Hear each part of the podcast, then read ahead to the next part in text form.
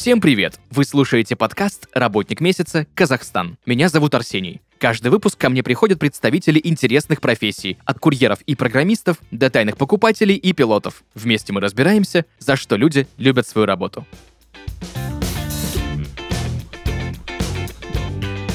Друзья, и сегодня в подкасте «Работник месяца Казахстан» Ильяс Касым, тимлид мобильной разработки в «Колеса Групп». Ильяс, привет. Йоу, всем привет. Я очень давно хотел поговорить с кем-нибудь, кто отвечает именно за разработку мобильных продуктов, потому что мне очень давно эта тема интересна. У меня к тебе сегодня огромное количество вопросов. Первый вопрос у меня к названию твоей профессии. Кто такой Team Lead, чем он занимается и что входит в его обязанности? Интересный вопрос. На него, наверное, очень лаконично ответить не получится, поскольку Team Lead — это роль э, безграничная, очень э, разнопрофильная.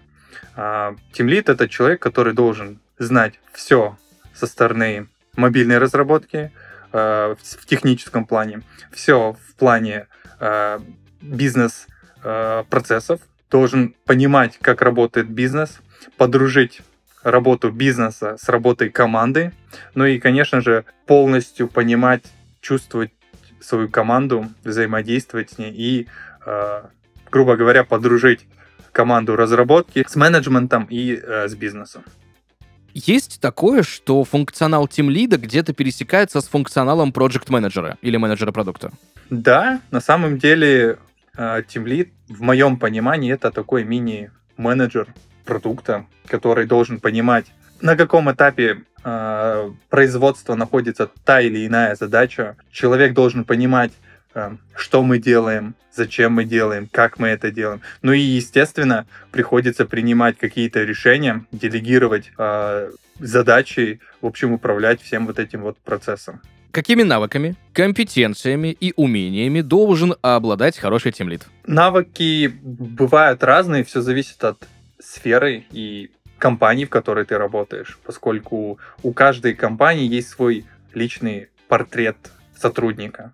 Какой-то компании требуется очень стрессоустойчивые люди, стресс- стрессоустойчивые тимлиды. Какой-то команде нужен тимлид, который умеет, скажем, легко находить общий язык э, с командой аналитиков. А где-то э, эту роль совмещает, ну, выполняет какой-то другой сотрудник. Но в целом, мне кажется, самые основные качества, которые в большинстве случаев подойдут для тем лида компетенции, это хорошо развитые софт-скиллы, это умение договариваться с разными людьми в разных ситуациях, техническая какая-то база в сфере, например, если ты тимлит мобильной разработки, то хочешь не хочешь, тебе нужно разбираться э, в мобильных приложениях, как они устроены под капотом, что и как работает. Причем мобильная разработка делится на iOS платформу и на Android платформу. Следовательно, я по профессии Android разработчик, я в Android разбираюсь, но поскольку я стал тем лидом мобильной разработки, то мне при, пришлось прокачивать свои навыки э, и познания в iOS разработке. Они какие-то фундаментальные, базовые. Никто не просит меня э, что-то там писать или создавать, но понимать я должен и обязан. Так, что я там перечислил? Софт-скиллы, умение находить общий язык. В моем понимании позитивный настрой, поскольку тимлидство это очень много э, взаимодействий и с негативными подходами мыслями там далеко не, не уйдешь, и всегда надо находить э, компромиссные решения, в общем, не негативить, поскольку твой негатив, он распространяется, поскольку ты находишься, грубо говоря, на острие, и все на тебя смотрят, э, на всех ты можешь словом и делом как-то повлиять, и это тоже важно. Нужно ли высшее образование, чтобы быть э, тем лидом мобильной разработки? Да и в целом всей разработки Тимлид, ну, в моем понимании до тимлида надо просто дойти. Высшее образование это, э, это будет приятный бонус. Но там тебя научат каким-то базовым терминам, каким-то подходам. Э, но если ты сам не склонен, у тебя нет каких-то навыков или качеств, то это тебе не поможет стать тем лидом. Для тем лида важно прочувствовать сам процесс и понять, что как устроено, и через опыт выходить в тем лида. То есть просто прийти и с, э, с разработчик, э, быть разработчиком и вдруг стать тем лидом, ну, я не говорю, что это невозможно, это очень сложно, поскольку ты должен до этого дорасти. А вот эти вот теоретические знания с университета, это, это не сильно влияет на процесс перехода в тимлидство.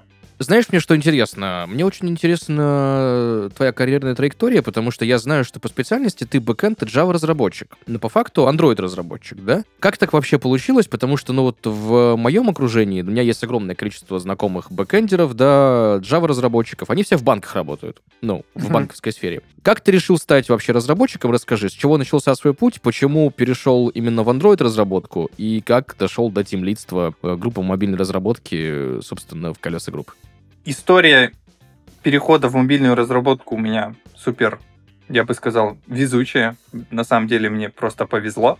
В университете я, я хорошо понимал Java-разработку, мне нравился язык Java. Поскольку я считал то, что это мое, я решил попробовать бэкэнд разработку, поскольку там используется Java. Но на четвертом курсе перед написанием дипломной работы ко мне коллега подошел и говорит, слушай, Илик, ты вроде бы ответственный, а, не обманываешь, там, не лажаешь, а, не хочешь а, стать мобильным разработчиком, на Android писать, там Java. Я не, недолго думая, такой, принципе, что на бэкэнд на Java писать, что на Android писать решил попробовать. Где-то месяц постажировался и в итоге стал Android-разработчиком. Мы начали делать небольшие стартапы, какие-то pet-проекты, там были все мои друзья, и в таком окружении началась моя карьера, по сути. А, поработал я там буквально полгода, понял то, что из говна и палок можно что угодно построить, а какие-то фундаментальные знания и техническая часть у меня хромает, и надо начать изучать технические материалы. Начал учить, прошло там буквально месяц-два, и я начал подаваться на работу в в разные компании. Ну и вот через некоторое время устроился на стажировку в компанию Колеса Групп как интерн, Android-разработчик. В компании уже работаю более четырех с половиной лет. Все развитие в мобильной разработке, оно происходило в своей первой серьезной продуктовой компании, и тут я и стал, по сути, мобильным разработчиком. Сейчас ты являешься тимлидом. Мы об этом уже поговорили, да, мобильной команды. А сколько угу. у тебя человек в подчинении? Как вообще в среднем проходит твой рабочий день? Команда у меня состоит из э, 15 человек, 7 iOS-разработчиков, 8 Android-разработчиков. Э, среди них есть еще и техлит. Вот. Э, не самая маленькая команда, э, но ну и не самая большая в целом. Как я вообще провожу свой день, чем занимаюсь, как взаимодействую? Ну, наверное, сперва статистика, статусы по задачам, аналитика, дашборды, смотрим, э, как перформит приложение в течение последнего дня. Смотрим обязательно статистику, например, CPU, это Crash Free Users, это вот падение пользователей на проде. Смотрим статистику по выполнению KPI, технических KPI, то есть количество закрытых задач, ТТМ. ТТМ — это вот время, а, за которое задача доходит до конечного пользователя. Анализируем это все. Со всеми разработчиками синхронизируемся, смотрим, кто какими задачами занимается. Ну и после полного анализа предыдущего дня уже начинаю распределять нагрузку по задачам. Какие-то задачи бывают более приоритетные, мы их пускаем в первую очередь, а что-то даем на изучение другим разработчикам так в фоновом режиме и распределяем нагрузку. Это простой день. А, а также ежемесячно проходят тет-а-теты а, с разработчиками, а, где мы обсуждаем какие-то темы, говорим о, о наболевшем. Там обычно это все нужно для того, чтобы я держал руку на пульсе, понимал то, что у ребят все хорошо, у них нет никаких проблем. В работе есть какие-то нюансы, которые нужно поправить. Скажем, процессы не выстроены, и разработчикам сложно работать там, с аналитикой, и это вызывает у них боль какую-то, ну или э, с какими-то другими процессами. А, эти вещи все обсуждаются вместе с командой, либо э, на тет-а-тетах, а, и практически каждый, каждый месяц э, по несколько раз, либо со всеми ребятами проходят такие тет-а-теты. Ну и, естественно, помимо работы, ты как тимлид должен понимать внутреннее состояние ребят. То есть у кого-то там кошка рожает, человеку плохо, и тут господин Тимлит приходит, поддерживает, говорит, что все нормально, не волнуйся, отдохни, поддержи и, э, в общем, стараешься быть не... Я ребятам говорю, я не руководитель, поскольку я не считаю, что там тимлид это какой-то руководитель. Это как старший брат или старшая сестра э, для кого-то. Э, человек, с которым можно посоветоваться, обсудить разные темы и получить какой-то совет, рекомендацию. и вместе прорабатывать эти кейсы. Это часть работы, связанная с командой. Но помимо этого еще есть работа, связанная с продуктом, с бизнесом. Это встречи э, продуктовые, где мы обсуждаем наши предстоящие задачи, эпики, э, оцениваем сроки, распределяем ресурсы, строим процессы, обсуждаем наши сильные и слабые стороны и э, строим план, как будем работать с, этими вещами.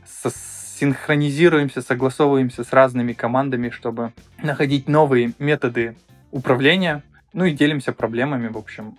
Какая-то такая работа, где везде, везде присутствует тимлит, все везде делает, но по факту работа такая, незаметная. Знаешь, мне что интересно? Ты в офисе работаешь? У нас, э, как его, микст формат как? Гибрид. У нас гибридный формат работы, и э, я стараюсь как минимум 3-4 раза в неделю приходить в офис, хотя бы на полдня. А в целом могу и на удаленке поработать. То есть можно и на удаленке, можно и на гибриде, можно в офисе. Тут все как э, в IT везде максимально лояльно. Да, точно лояльно. Единственное, что я скажу, что сложно будет э, тем лиду все время работать на удаленке и требовать от людей каких-то вещей, поскольку ты сам, ну вот скажем, просить людей работать три раза в неделю и сам этого не выполнять, тогда люди не послушают. То же самое там, э, просить всех не опаздывать, а сам, если будешь опаздывать, это не работает. Ну и, естественно, поскольку люди выходят в офис, ты видишь то, что они собираются, там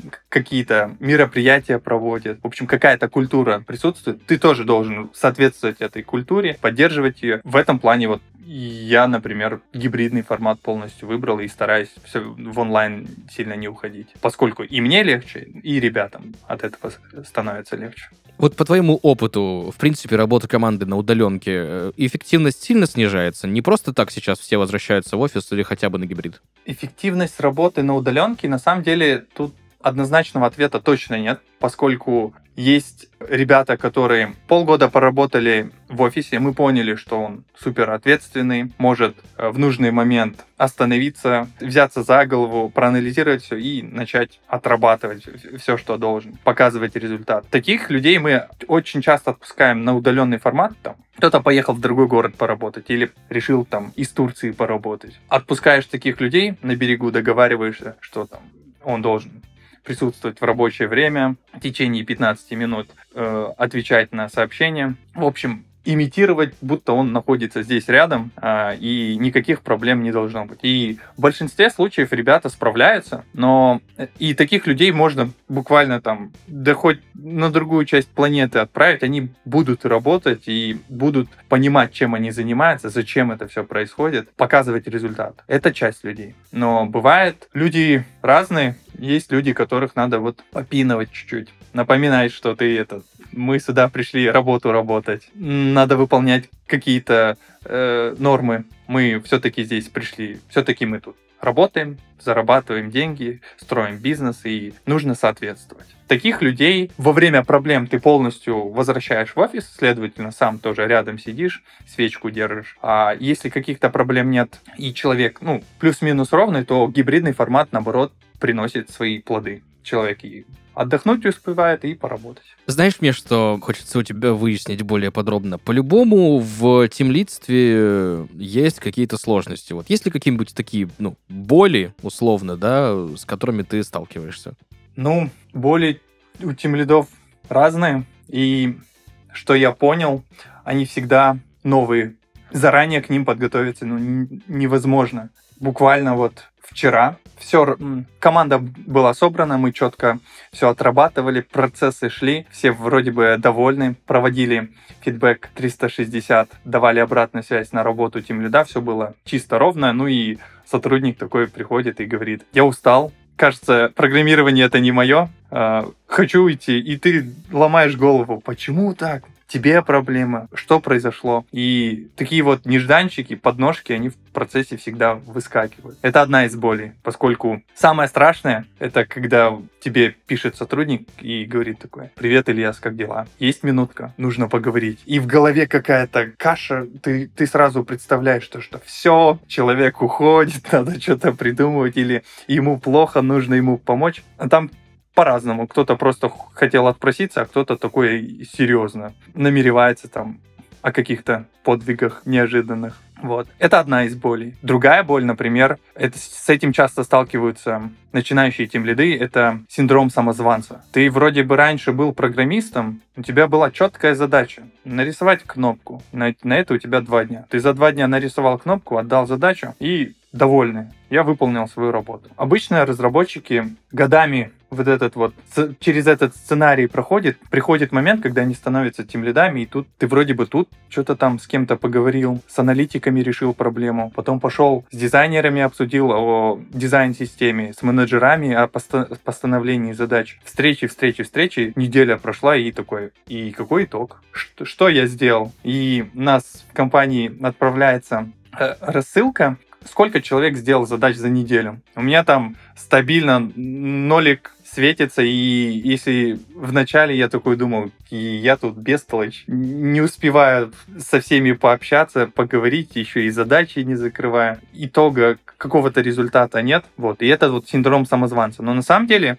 как оказывается, вот эту боль можно побороть, ее просто надо по-другому воспринимать. Все вот эти вот разговоры и общение, они косвенно влияют на работу команды. И чем лучше работает команда, тем лучше работает тимлит. До этого, ну, нужно время, чтобы это принять, поменять свое мировоззрение и паттерн поведения. Боли какие еще бывают? Боли, когда у меня был такой случай, то что когда я стал тем лидом, а, попал в такой тяжелый период работы в команде.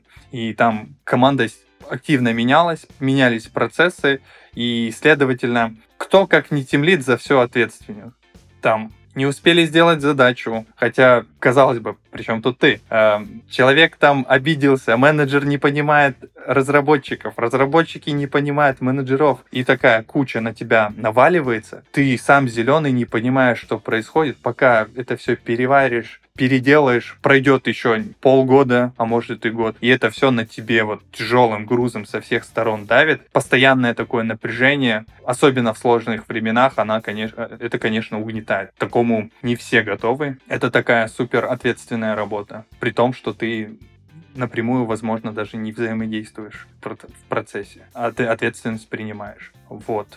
Из болей, ну, про боли можно много еще говорить мы, мы все программисты, учились на программистов. Программисты что делают? Они решают проблемы, э, связанные с в данном случае с мобильной разработкой, с андроидом. Тут ты вдруг становишься какой-то степени менеджером, который управляет уже процессами, людьми, задачами. Казалось бы, с одной стороны, остановился в развитии как программист, потому что у тебя немного другие обязанности. И это проблема. Техническую сторону нужно поддерживать, и это очень сложно делать совмещать. А с другой стороны, если с плюса посмотреть, то ты научился работать с людьми, понимая, уже смотришь на всю, на весь процесс со стороны. Раньше ты делал одну задачу, связанную там с окном авторизации, а сейчас ты как какой-нибудь гроссмейстер несколько партий шахматных со стороны просматриваешь и видишь, как люди играют. У кого какие ошибки происходят, у кого там какая-нибудь сицилианская защита, ты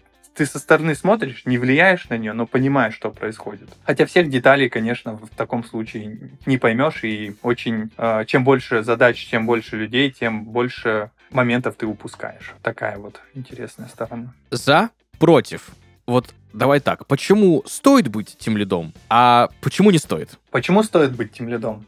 Ты, первое, сильно влияешь на работу бизнеса, на работу команды, в целом на компанию у тебя больше влияния. Второй плюс. Если ты не боишься взаимодействия с людьми, с разными профессиями, с разными отделами, то тимлидство — это хорошая возможность прокачать знания во всех сферах. Я на самом деле, как у мамы, немножко и дизайнер, и аналитику, аналитику чуть-чуть понимаю, и там проект, проект могу какой-нибудь состряпать, с теми пообщаться. В, в общем, такой не до супер человек, но чуть-чуть стремлюсь к идеалам. Плюс, поскольку у тебя есть команда, ты можешь строить свою команду, строить культуру, коллектив, которая будет, ну, честно, прямо если сказать, в любом случае, в зависимости от тем лида строится команда. Если я не смогу работать с каким-то человеком, то понятное дело, что а, он по ценностям не подходит. Либо мы будем биться и э, влиять на рабочий дух, либо мы попрощаемся. Ну и, следовательно, а, в команду к тем лидам подбирают подходящих людей. Следовательно, вокруг тебя такие же похожие на тебя люди со своими сильными сторонами, а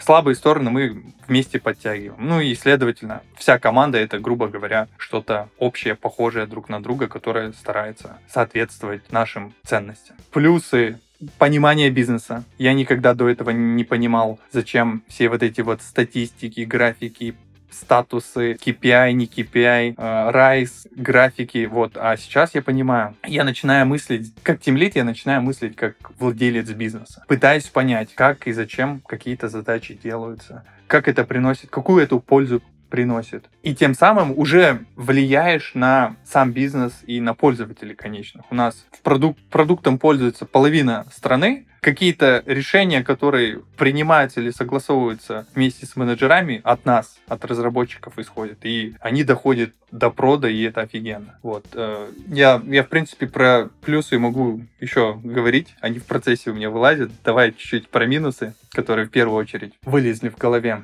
Минус. Если ты стал тем лидом, то твое время — это не твое время. Это время всех твоей команды, менеджеров, HR-отдела, PR-отдела, аналитиков, поскольку кому как не тем лиду обращаться с любой непоня... в любой непонятной ситуации. Тебе надо быть практически 24 на 7 на связи, поскольку ситуации бывают разные. Люди в выходной день вечером могут написать, что у них проблемы завтра, там, не знают, что делать, как поступить, и ты должен быть на связи, постараться им помочь ответить. Из минусов ты меньше программируешь. В техническом плане, честно, твои технические навыки могут проседать. Вечные встречи. Прошел целый день, а ты на встречах. Что, по итогу, непонятно. И иногда встречи бывают нудными какие-нибудь, где лю- люди сами закапываются в какие-то детали, где ты там, возможно, не, не должен присутствовать, но э, может возникнуть какой-то вопрос, где тебе надо ответить, и ты сидишь весь целый час, пытаешь, слушаешь это все, пытаешься понять, хотя сильно это тебя не касается. Минус много взаимодействия с людьми, но это как посмотреть. Если ты экстраверт и не боишься общения, то это плюс. Если ты интроверт, то это точно не твое. Абсолютно. Минусы — это боль когда все, что ты строишь, иногда приходится ломать, рушить и заново строить. И быть готовым к тому, что все время пере, пере, пересоздавать, перерождаться, переделывать все, что было наработано, и не стоять на, на месте. Ну, такой минус, почти плюс получается.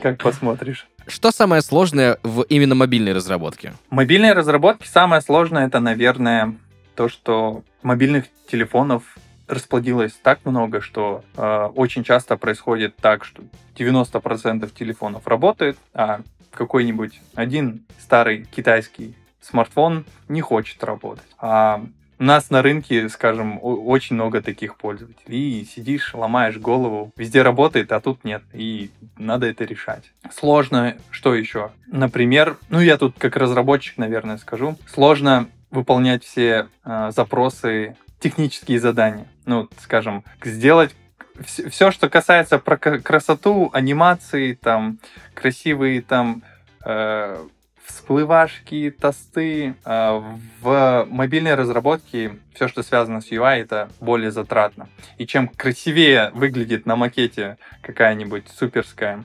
логика, тем в большинстве случаев, я не про все случаи, а в большинстве случаев это сложнее реализовать. И на это накладываются сроки, там, за неделю надо, за месяц надо сделать. И с этим надо, в общем, как-то работать. Это сложно. А, сложно... А что сложно-то? Да вроде mm. бы... Вроде бы и не сложно. Вроде бы и не сложно, да. И вот эти кейсы, которые я говорил, они решаются. Ну, не на техническом уровне, на, на уровне там согласования там с бизнесом. Сложно начинать мобильную разработку. Вот, точно. Потому что начать быть мобильным разработчиком это прям тяжелый шаг. Я сам долго до него доходил и буквально год устраивался на работу. Для какой платформы сложнее кодить? Для iOS или для Android? Ну, тут Я уверен, что на Android сложнее. Почему? Тут просто цифры, статистика. Сколько у нас айфонов там? iPhone 7, 7 Plus, 8. 20 моделей наберется. X, XR, там 20, да, моделей от силы. Сколько Android э, девайсов? Это начиная от старых планшетов, которые на версии четвертого андроида. На киткате до сих пор сидят люди. Представляешь? Там, да, это, возможно, процент, два, но вот если на наш продукт смотреть, там тысячами людей, десятками тысяч могут сидеть на старых телефонах. И, и это тоже люди, это тоже пользователи, которые хотят получать качественный продукт, и про них забывать не надо, надо делать. А поскольку телефон старый, там свои ограничения системные. Памяти не хватает или ресурсов, надо придумывать. А, ну и это вот самый нижний конец. Э, телефоны бывают там буквально на сейчас в автомобилях Android устанавливают. Там тоже может быть приложение установлено. Его тоже надо поддерживать. Часы, телевизоры, все это система Android, и на это все тоже ну, ну, нужно писать поддержку, учитывать и э, там всегда возникают нюансы. Единственное, что если ты на, на телефоны делаешь, то там очень много телефонов, не факт, что на, на телевизоре это все запустится. А если тебе еще и приходится на телевизор писать, то это поддержка своего рода. Вот. Так что на Android чуть сложнее. В связи связано это все с э, набором конечных телефонов. Но я так понимаю, что с iOS на iPadOS перенести приложение сильно проще, да? Там? Я тут по ее стороне сильно ничего сказать не могу. Но я точно знаю то, что вот э, мобильные приложения с айфона, они на айпадах тоже запускаются. Единственное, что там вот это вот урезанное приложение на пол экраном. Вот. И для, для оптимизации там в любом случае нужно будет провести определенную работу. В андроиде примерно то же самое. Только э, там есть моменты, то, что оно из, из, тоже из-под коробки будет работать, но нужно оптимизировать дизайн, нужно будет перерисовать какие-то элементы. Например, у нас в приложении есть список. Этот список на телефонах одним столбцом идет. Чтобы на планшете он работал, ничего делать не надо, но понятное дело, что на два столбца надо распределять. Хотя это то же самое относится и к iOS. Вот. Я не думаю, что на iOS как-то намного сложнее, чем на Android это все переписывать но проблем из-за девайсов больше на Android. Главное, за что ты любишь свою работу? За что я люблю свою работу? То, что каждый день приходится взаимодействовать с десятками крутых специалистов в разных сферах. Приходится так, так скажем, я преисполняюсь, преувеличиваю все, что имею, в общем, развиваясь. А ты человек, который должен в любой непонятной ситуации находить выход, решать ее, и это классно. Человек, который должен знает все и про всех. Эта информация тебе помогает помочь буквально всем. Мне нравится то, что я могу влиять, сильно влиять на самих разработчиков, на свою команду, на менеджеров, а, на пользователей, на бизнес а, в большем масштабе можно... Очень классно, когда ты ошибаешься, команда тебя, наоборот, из твоих ошибок делает выводы, и ты вместе с командой развиваешься. Это буквально бесконечный опыт, бесконечное развитие. Ну и команда, работа с командой — это, ну, самое крутое, что, что может быть связано с тем лидством поскольку все всегда думают о своих каких-то задачах, проблемах, а ты думаешь о чужих. И это круто. Супер. Ильяс, спасибо тебе большое за то, что поучаствовал в нашем сегодняшнем разговоре, за то, что нашел время, за то, что рассказал про тимлидство так прям подробно, все четко по полочкам, э, про мобильную разработку, как, куда и зачем. Э, еще раз тебе моя благодарность. Да, спасибо, было интересно зовите еще. Я только с удовольствием. В завершении я бы хотел попросить у тебя один главный совет э, дать начинающим мобильным разработчикам, либо людям, которые только хотят ими стать. Этот совет будет не только мобильным разработчикам, в целом разработчикам, поскольку все мы, в конце концов, разработчики. И правильно написать код, понять платформу, э, изучить какой-то материал, iOS, Android, backend, frontend, это все детали. Для любого специалиста, для любого программиста самое важное понимать, зачем мы все это делаем, зачем мы изучаем программирование, разные платформы, для чего это все нужно. А тут самый главный ответ это программист это человек, который решает проблемы. Проблемы, связанные с болями пользователей. Люди люди ленивые, у них всегда проблемы, эти проблемы как-то мы должны решать. И это мы делаем, в общем, мы подружили наших пользователей с техникой, а между ними находится программист, и он находит вот эти вот связи и соединяет пользователей с программами, вот этими вот. вот. И так что, если вы хотите стать разработчиком, мобильным, бэкэнд, неважно, помните, что вы решаете проблемы, и вам нужно научиться решать проблемы. Как вы это делаете, это не важно. Самое главное — найти выход из любой ситуации. Ну, как-то так. Супер. Спасибо тебе большое еще раз за сегодняшний разговор и за этот совет. Друзья, Сегодня в подкасте «Работник месяца Казахстан» Ильяс Касым, тимлид мобильной разработки в «Колеса Групп». Ильяс, еще раз спасибо большое тебе за сегодняшний разговор. Спасибо. Всем пока. Друзья, на этом у нас все. Услышимся в следующих выпусках. Пока-пока.